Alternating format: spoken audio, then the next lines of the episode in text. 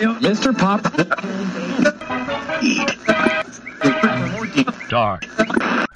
When the little birds are nesting and I listen to them croon, there's two lonesome people in the whole wide world. That's me and the man in the moon.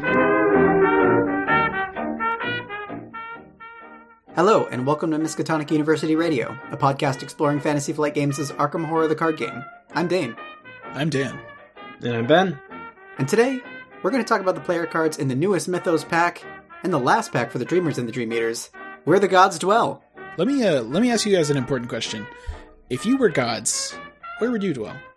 That's a very good question. I, I assume I assume that if Ben was a god, he would be the god of pizza, and he would dwell inside a giant pizza floating in space. Yeah, I was gonna say, what is there some type of giant pizza oven that I can just eat the pizza in? I wouldn't want to be in the oven though; that'd be hot. no, I mean. I I- just feel like you would you would dwell in a giant perpetually hot pizza with very little tomato sauce. Is is what I assume. yeah, would I be the case. you don't need to have any tomato sauce really, but you know, Yeah, that's that's the undesired part. I don't know. Dane, what would you be the god of? Where where would you dwell? Maybe like cats? I don't know. Help help me out here. isn't Dane horribly allergic to cats? I am yeah, we, allergic we to just found that out. Dane lives with like four cats and is allergic to all of them. So In varying degrees, yeah. I actually know a lot of people that have cats that are also allergic. Maybe to just a realm of like dogs all over the place that that never die. sounds really bad. Uh, That sounds amazing. What about you, Dan? if I was a god, I would want to be the god of friendship, and I would dwell with you, t- you two, my greatest friends, in a in a realm of friendship podcasting. That's that's where I would dwell. That's like right next to the realm of dogs. What a coincidence. No, I mm, uh, okay, never mind. I, I changed my answer. Uh, I I want to dwell on whatever the opposite side of the universe is from the dog planet. Uh, that's that's my new answer. Dan, you've left me empty. I empty. assumed to be in some type of like shape that constantly changed or something. And only you knew the shape or something. Didn't you get a degree in shapes? I thought you were a doctor of shapes. It'd basically be like the ending of 2001. I would just do that forever. I would just be in like the weird room with the French furniture, getting old and looking at the monolith. I'd be like, oh, that, yeah, that, that'd be great. I would I would totally do that. That sounds that sounds more along the lines of what would happen. In the meantime, though, I, I see a, a stack of cards here that need to be discussed by us. So I'm going to go ahead and read the first one of these cards, or maybe the first two of these cards. Gasp. So we have a Guardian asset, level 4, cost 1, called Empty Vessel. It's unique. It has a will icon and a wild icon. It is an item, relic, and blessed. Limit 1 per deck. Uses 0 charges. 0 charges? What? Reaction after you defeat an enemy, place 1 charge on Empty Vessel. Oh, okay. Free action. If there are at least 3 charges on Empty Vessel, search your bonded cards for Wish Eater and swap it with Empty Vessel, moving all charges from Empty Vessel to Wish Eater and it takes up an accessory slot. The bonded card for this is Wish Eater, which is a asset. It's unique. Uh, item, relic, and blessed.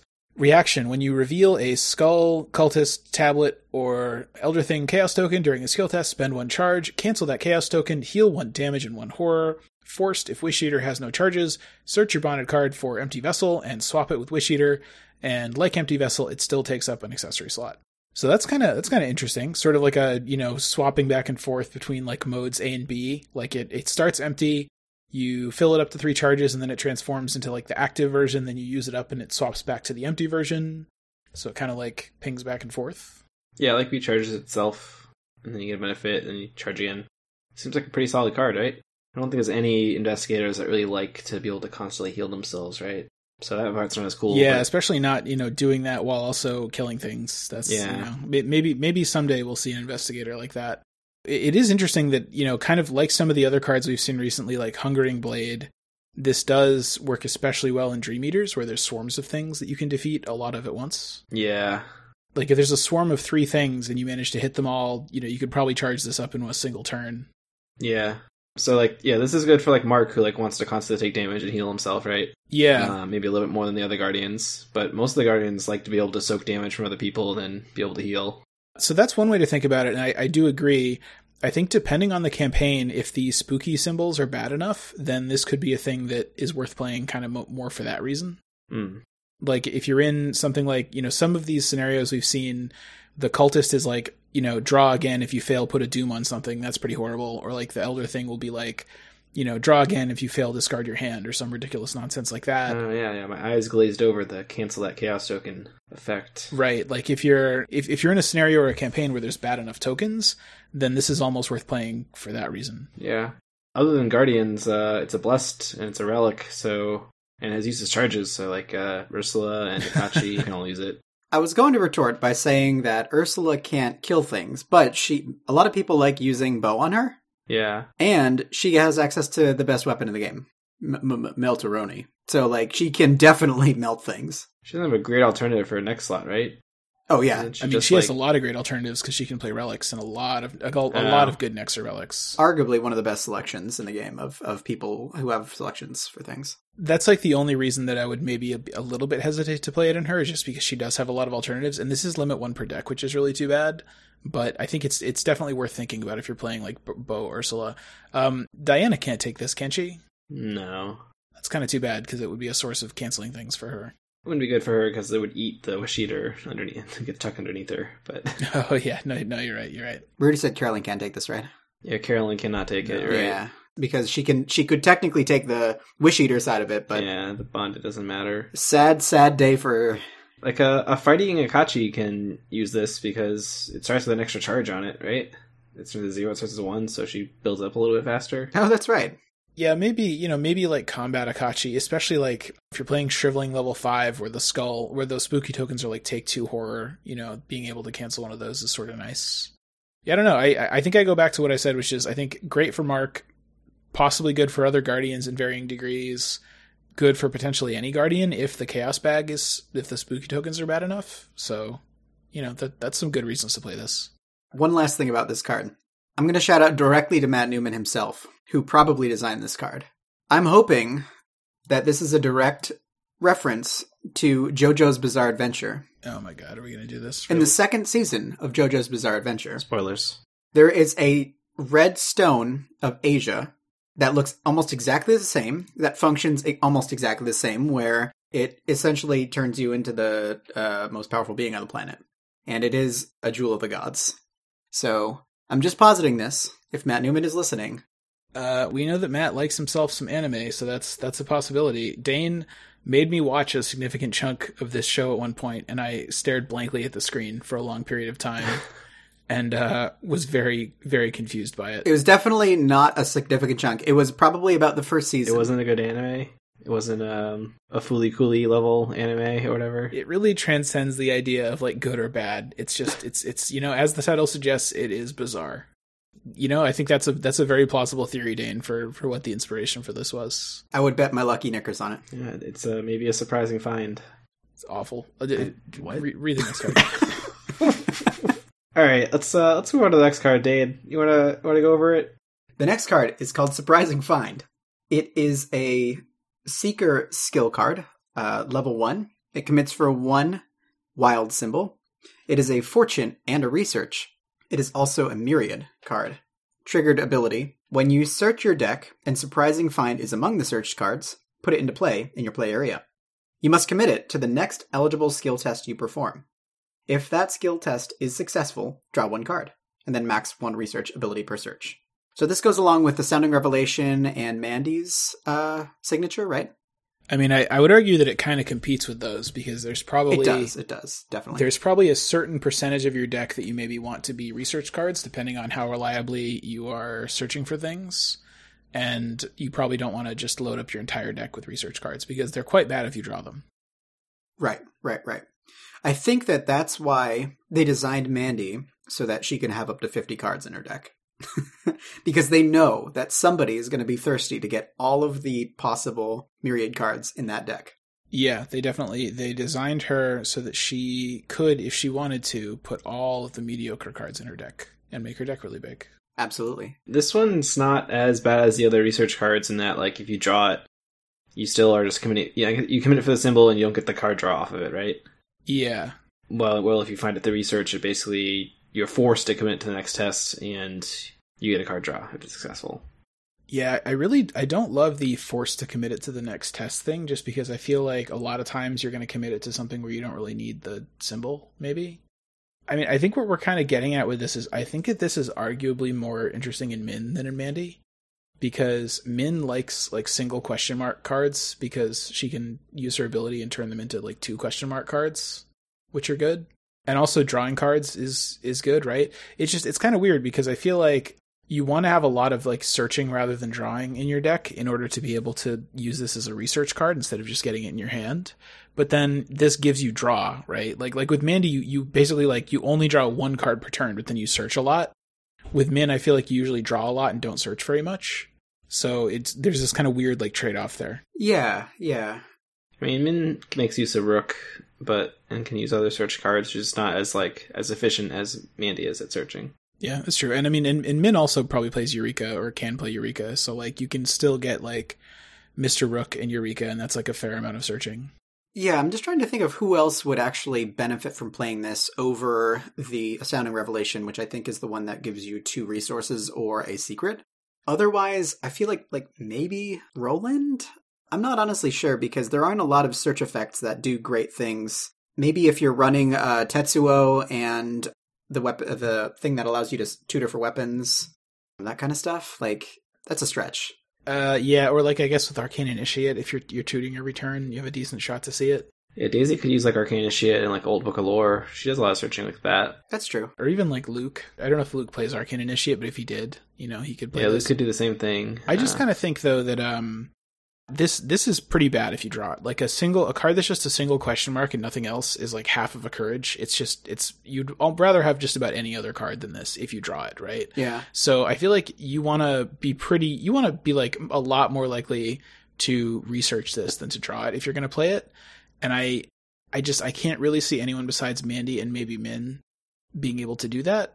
But I don't know. I mean, maybe as more cards come out, like maybe at some point, yeah, maybe someone will be able to play like Tetsuo or um, Research Librarian, like you know Daisy or somebody. Like maybe there will be some build that does a lot of searching some other way that like finds a good way to use this. Maybe we'll see. I like the idea of using it in like a deck where you're trying to do like one big investigation, like the glyphs deck.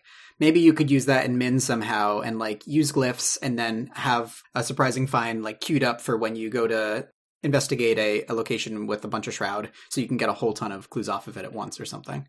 Yeah, maybe. Any anything else to say about a surprising find? I was trying to figure out if it could fit well into like a Dream Serum deck or not, but you don't really want to have a bunch of it in your hand. So Right, right. Yeah. I am uh, I am glad to see more research cards, especially because, you know, research might be uh, an ability that's kind of specific to this cycle, so we might not see any more of it in the future. So I'm glad that we're kind of seeing a little bit more before it potentially goes away. But yeah, I don't know. I, I wish this was a little bit more Mandy appropriate, but like I said, I, I'm still glad to see additional research cards. I would love to see some like numbers on the most effective number of research triggers in a deck at any given time. Do you know what I mean? Like if so, if if there were like some calculated effort to figure out like what the best number of these research cards are because I know that it ultimately comes down to variance is is how how good these cards can be.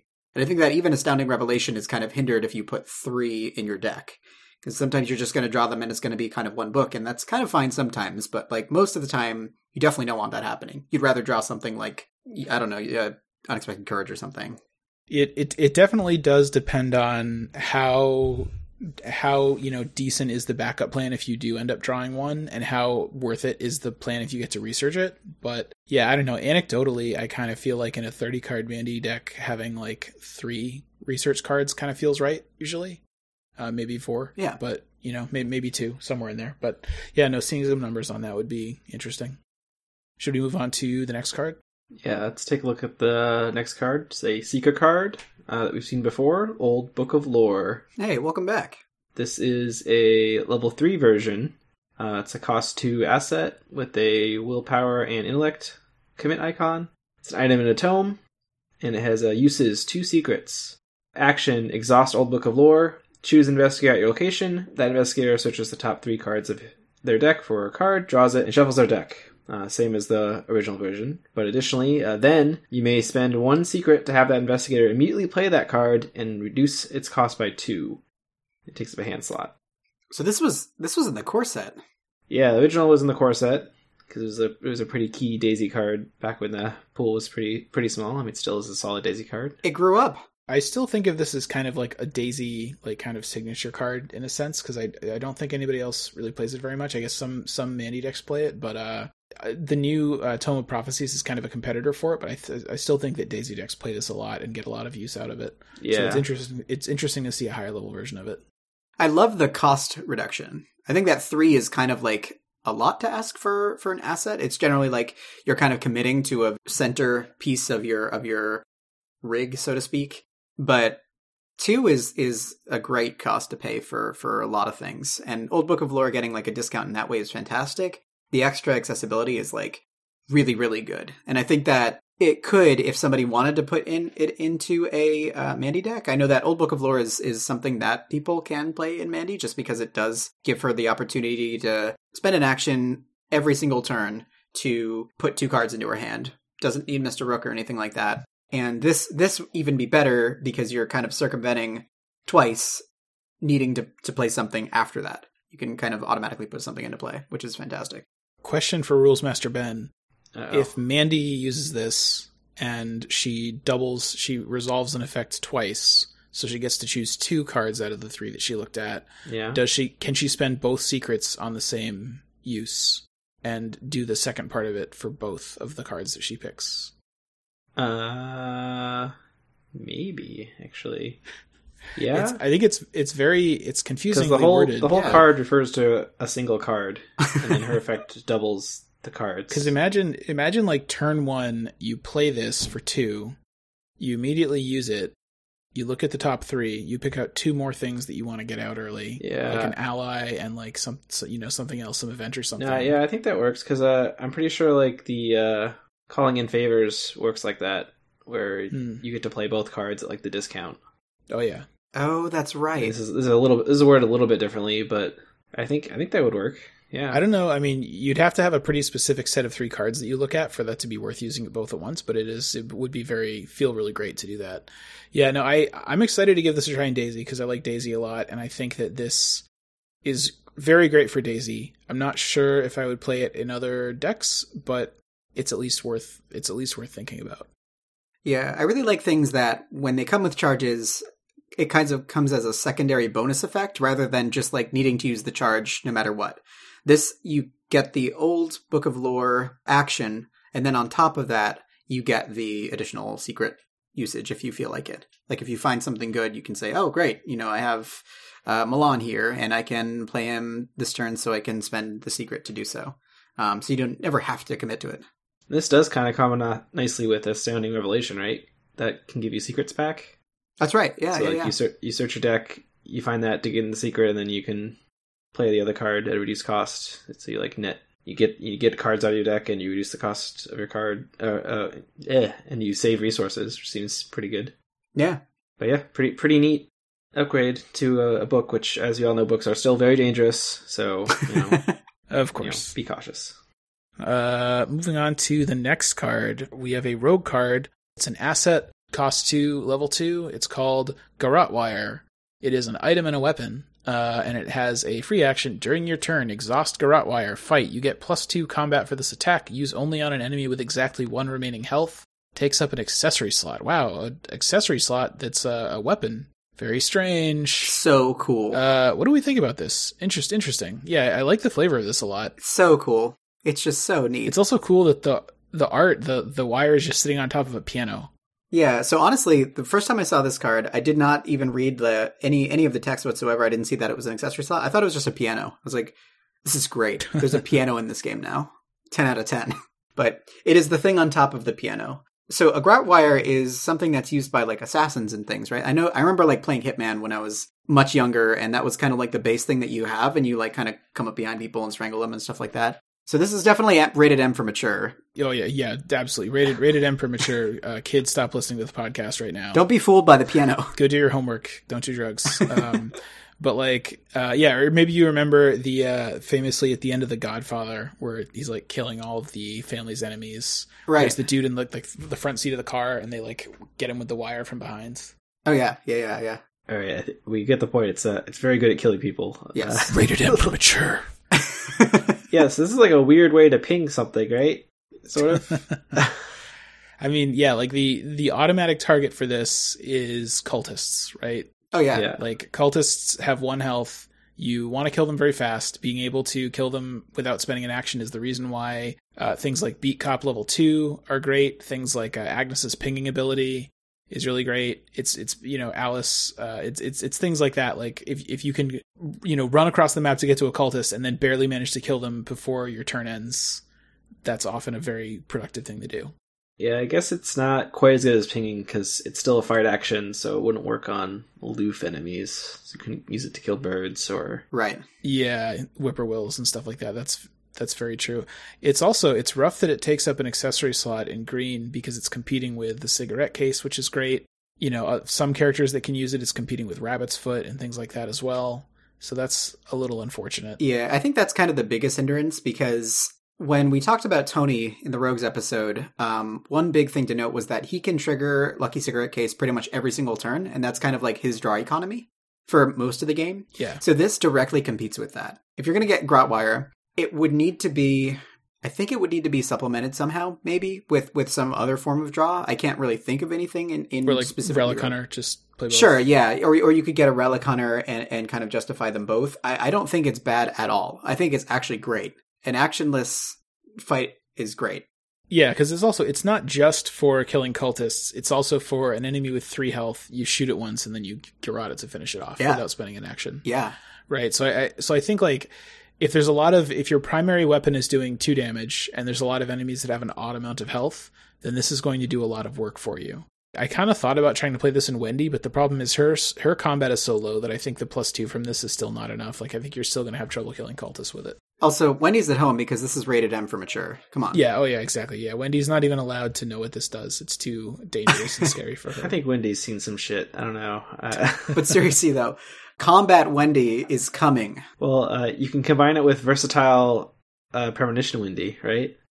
And then you'll always know when you can activate this to kill the cultist because you'll know what token you're draw. When you can strangle people as a tiny girl. I mean, Bo Bo Wendy is already a thing, right? yeah, and she can hire people to, to murder things on a train two cars ahead of her. That is true. So, what's to stop her from murdering a cultist from behind with uh, a, an illegal uh, weapon? that's the other thing about this is like I, I this is probably too good to be a level zero card, but it's too bad because this would be a great thing to adaptable in for scenarios with cultists. I think it would honestly be too good. it'd, be, it'd be very, very good. It'd be it'd be great. Yeah. And just a little Yeah. little too great. I'm just wondering how this happens with a swarm of rats. Like, do you just do you just like strangle all of the rats individually, or is it you like kind of herd them together? Like, how does that work? But uh, yeah, really cool flavor on this one. Really cool idea.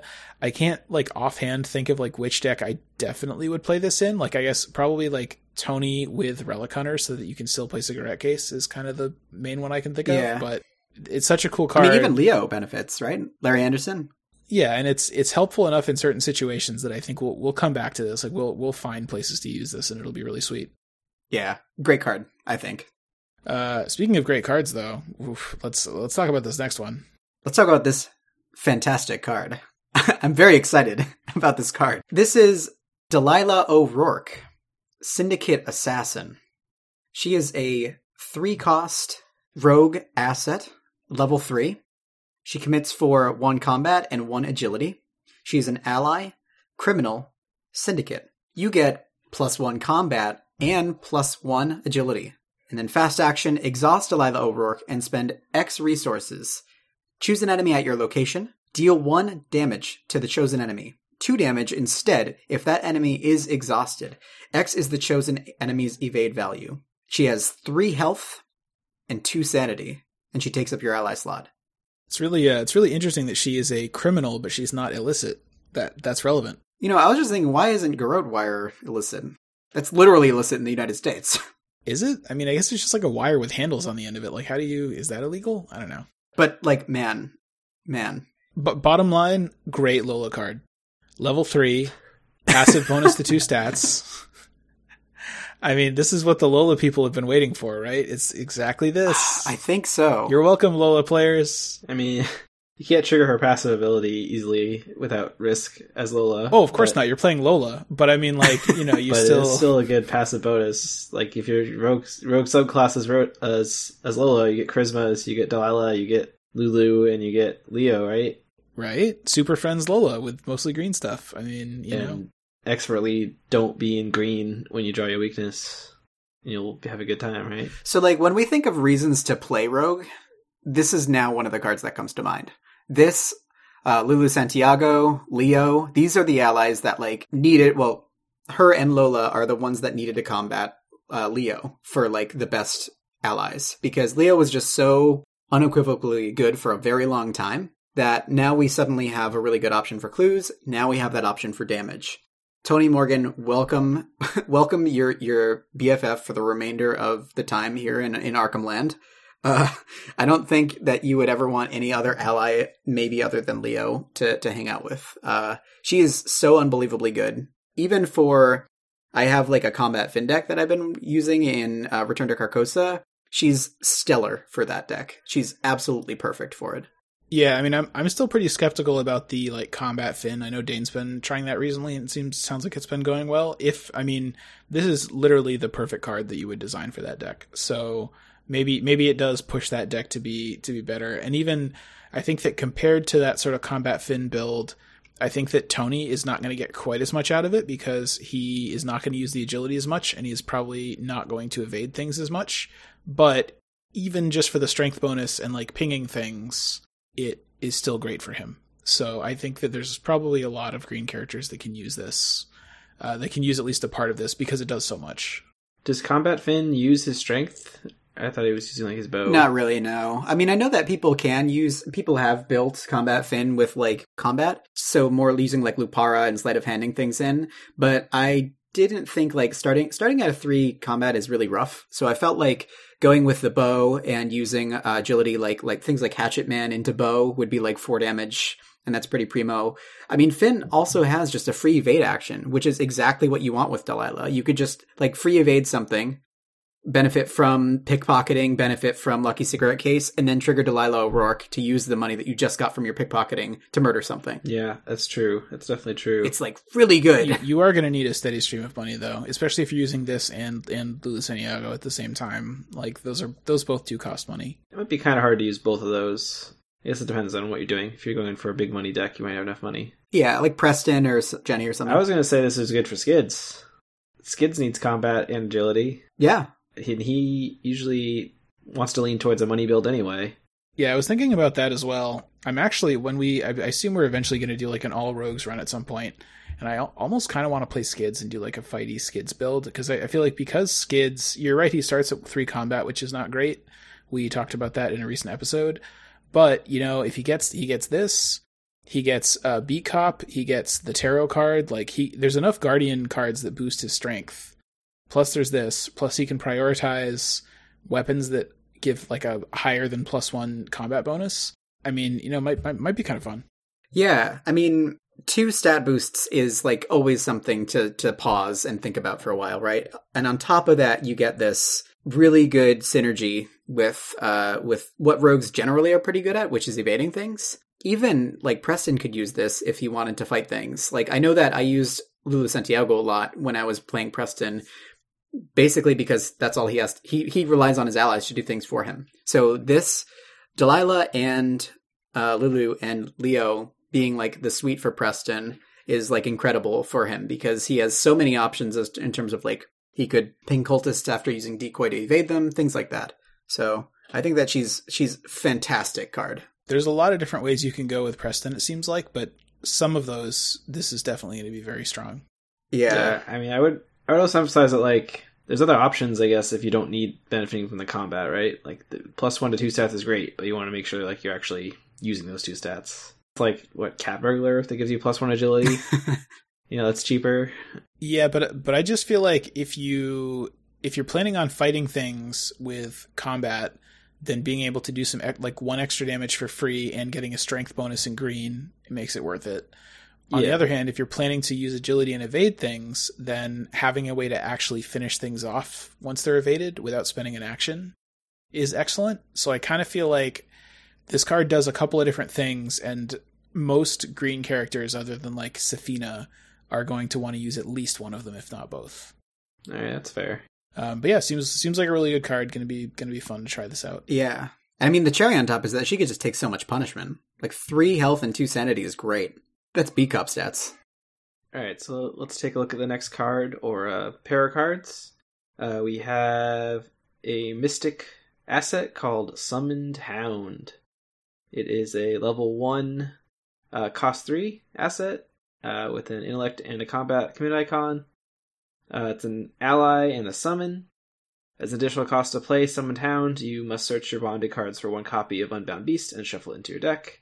Free trigger during your turn, except during an action, exhaust Summoned Hound, fight slash investigate, either attack with a base uh, combat skill of five or investigate with a base intellect skill of five.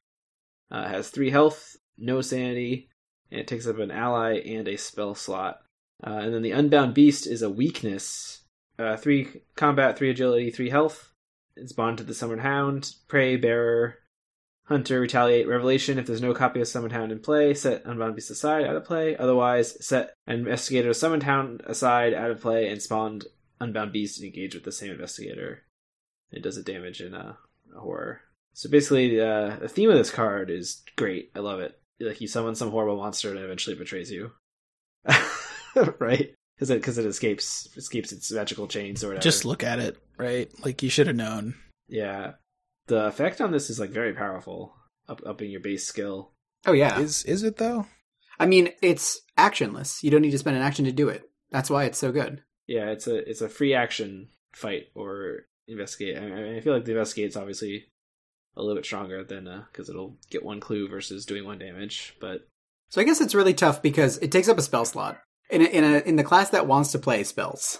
Yeah, I mean, I, I kind of had like a flashback to when we talked about Empower Self in the last pack, where this has some of the same issues, where it is a mystic card that's above level zero, which means that really limits who can play it. But then in addition to that, it also takes up a spell slot like Empower Self, which means a lot of mystics will rather play other things.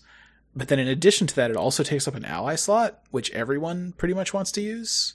So I don't know. Like I feel like it, it just it really would have to do a lot to be worth to, for it to find a place in a mystic deck that can play upgraded mystic cards that is willing to pay an ally slot and a uh, an arcane slot to use it. I think it could be stronger in as an off class use. Like uh, Carolyn can use it, Patrice can use it. I don't know if Daisy would want to use it, but Yeah, I was uh, definitely thinking about Patrice as like maybe potentially the person that would. But man, Patrice already has so many weaknesses in her deck and like so many enemies.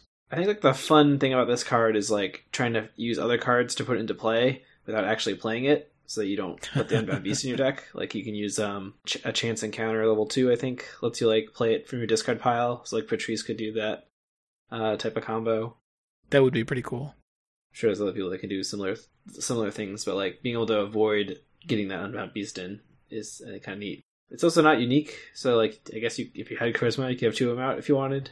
I don't know. It's a health soak, so there's that aspect. Like a lot of mystics have lower health, so they can soak a little bit if they want. That's a good point too. I, don't know, I think it's very interesting. I like the art.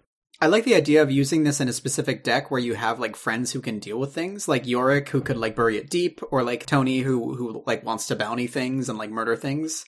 I like the idea of like having a deck that that can uh, synergize in that way with another friend. You just like dogs. I do. And you like spooky uh spooky horror shit, so this is really completely up your alley. I think the effect is very good for Patrice though, because that's like basically a it's a free action. She already like has a bunch of stuff to like pump up all her skills on top of making it like a, a base of five. I mean, she'll be like he's probably be able to pass the test pretty easily. Yeah, I could I- I could definitely see it in um Patrice. The only other way I could sort of think about it is uh seekers generally have other things they want to use their ally slots on, like Mr. Rook or whatever. But maybe like Daisy with Melteroni, it's like if the if the unbound beast pops up, you just melt it. you just melt his face off. But it, it's just like, is it worth? Is it worth it to basically have an extra action each turn to investigate? Like that is quite good, but is it just worth the kind of hassle of dealing with the, with the weakness and stuff? Like, yeah, maybe I don't know. Uh, but definitely for Patrice, I like I like Ben's idea of trying to like get it out without actually playing it.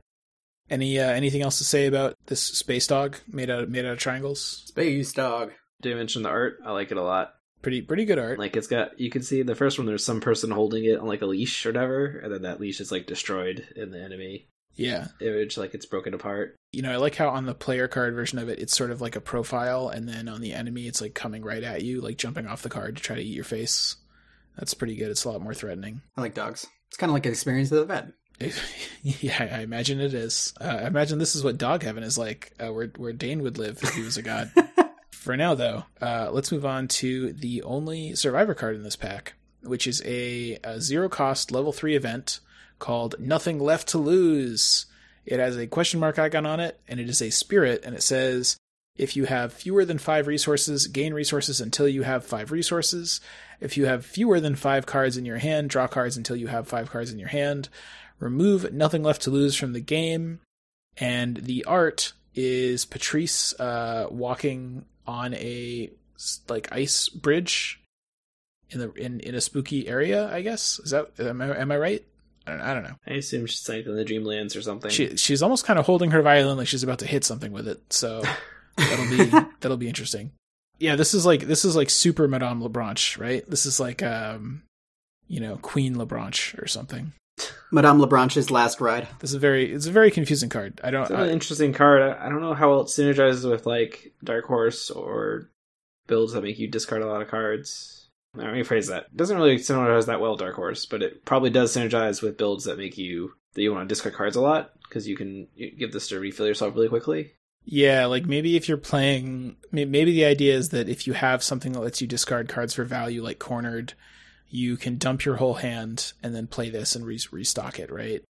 Yeah, But it's just too bad that the kind of patron saint of cornered, Patrice, probably doesn't actually want this, despite the fact that she's in the art, because if she draws a whole bunch of cards, she's just going to lose them at the end of the turn anyway, right?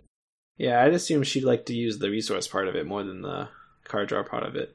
Because even if she's like running like double cornered or whatever, it's she probably can't like bleed through like eight cards in a turn. I mean, it does. It does just. It does just get you through your deck faster if you're looking for something specific. Like if if you're like the first time through my deck, my only goal is to get two corners down, and then I want to go as fast as possible to do that.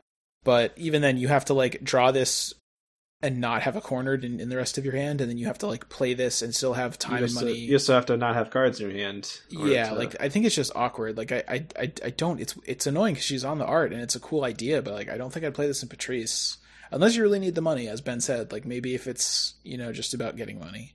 I think like if you're doing a Patrice that has like a couple expensive assets, like having this in your deck to like be able to fill back up to five, so that next time you get an expensive asset, you can play it, rather than be like, oh, I only have two resources and I have Rite of Seeking or something, and I want to play it this turn before it goes away. I played Patrice through a new, uh, recent run, and I used cornered, and I think that that's kind of like the hallmark of Patrice with her violin. It's just incredible. I found that I was just at a deficit of actions to ever use this card effectively because once I do two tests, I pitch four cards to to corners, getting plus four to them. And then, like, if this were fast, it would allow me to do that again. Um, but it's not. So, like, you just lose the cards that you get anyway. So I feel like this is, rather than thinking of it as a Patrice card, it, it makes other investigators into Patrice. In that, once you pitch all your stuff, it's kind of like mandatory for Dark Horse builds, or maybe cornered builds, who aren't Patrice. Because it allows you to, once you pitch all your cards to cornered for the turn, and you have nothing left in your hand, you have to, you basically take a turn to, to Patrice. You, you take an action to do what she does in, in drawing five cards at the end of your turn. Or at the beginning of your turn, if, if you spent a bunch of your turns to the Mythos phase tests, you can draw everything back up again. So I feel like it's a really solid resource for other people who want to use Dark Horse and or Cornered. Like somebody like Ashcan maybe who would like to do that, or I don't know, Wendy, people who have discard outlets maybe, who knows. So I also have some trivia about this card. On the Facebook group, people were talking about the fact that Patrice, in her art for her violin, is playing as a right-handed violinist. If you look at where the uh, the little rest for your uh, neck or head is, chin rest, I guess, it is on the the right of the violin, meaning that she would actually be leaning to the left as a lefty player. So I think that that was more of maybe an oversight with the the art or maybe they they didn't convey that properly to the person, but maybe it was mirrored in the art. Who knows? Yeah, they probably flipped it left to right because I, I think you normally, if you have a character, you kind of want them to be moving like left to right. Uh, should we move on to the final card of this pack? The last card in the pack. That was fast. The last card in the pack is yet another ally. He is called the Black Cat. A liar, a prophet, or both.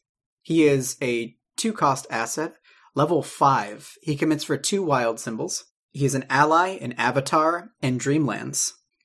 Anytime you reveal a tablet, Elder Thing, or Elder Sign symbol during a skill test, you may choose to use the following effects instead of that symbol's normal effects.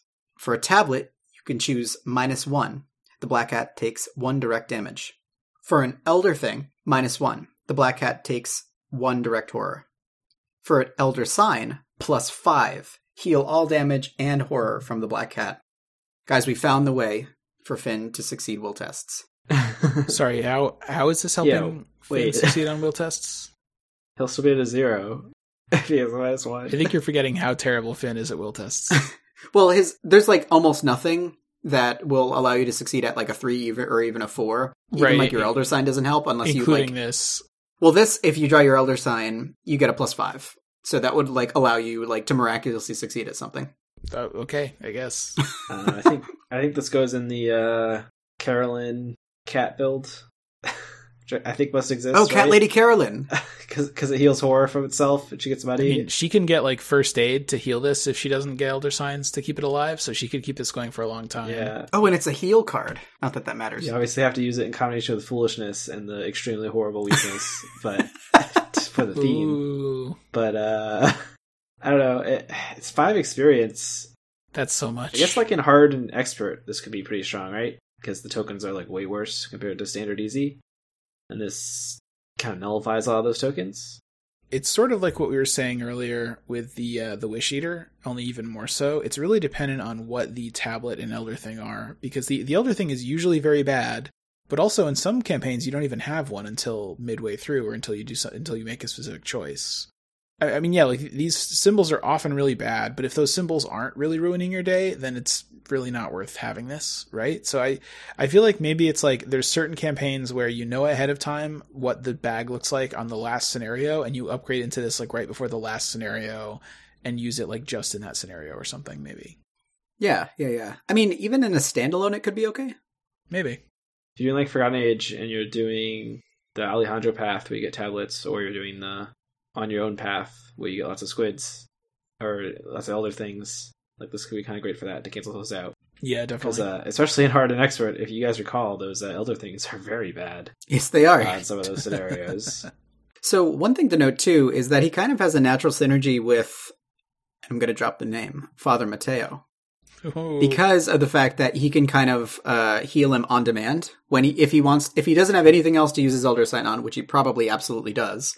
Then he can plan to like use his elder sign on uh, the black cat to heal him in a clutch moment for when he's at two and two or something like that. Otherwise, Eucatastrophe might be a consideration. If you have like Yorick and you're cycling Eucatastrophes, you can just constantly heal this cat back up for whatever you take. Although Yorick is is basically the same person who can take both Peter and Jess and already do that. yeah. That's an interesting point with Eucatastrophe, right?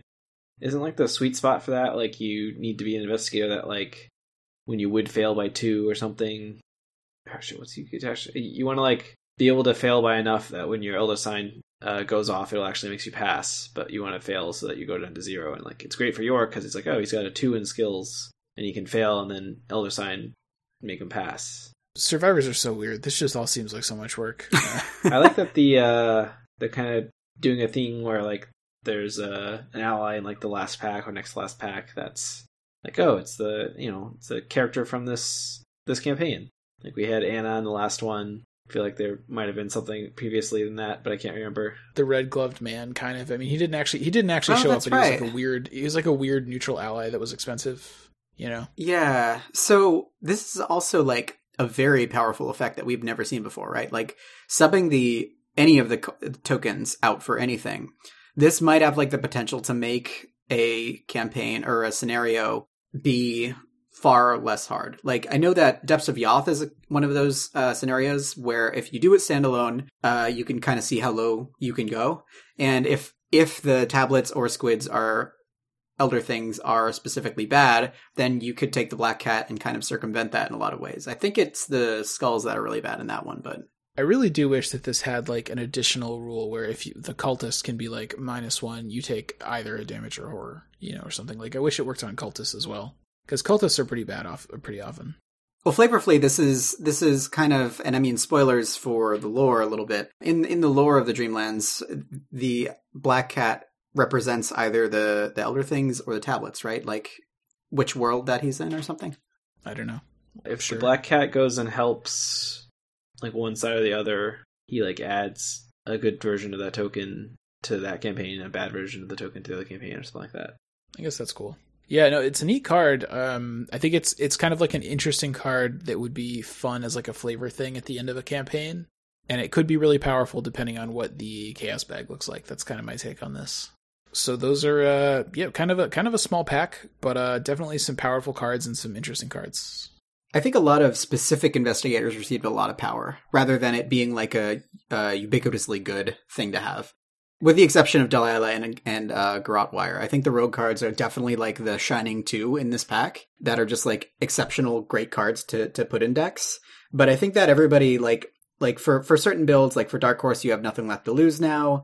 For Daisy, you have an old book of lore. For Mark, you have Wish Eater and, and Empty Vessel so there's even more like accessibility in terms of like what what these specific investigators have for options which i really like and this kind of also represents the end of the dreamlands cycle right so in the dreamlands your dreamlands investigators are meeting their their last the final boss so these generally are supposed to be bigger cards that that do more have more impact so like there are no level zero cards here right yeah no so i'm imagining in the next pack we're going to see similar things everything is going to be like levels two to five or something like that. Probably, yeah. We'll have to see.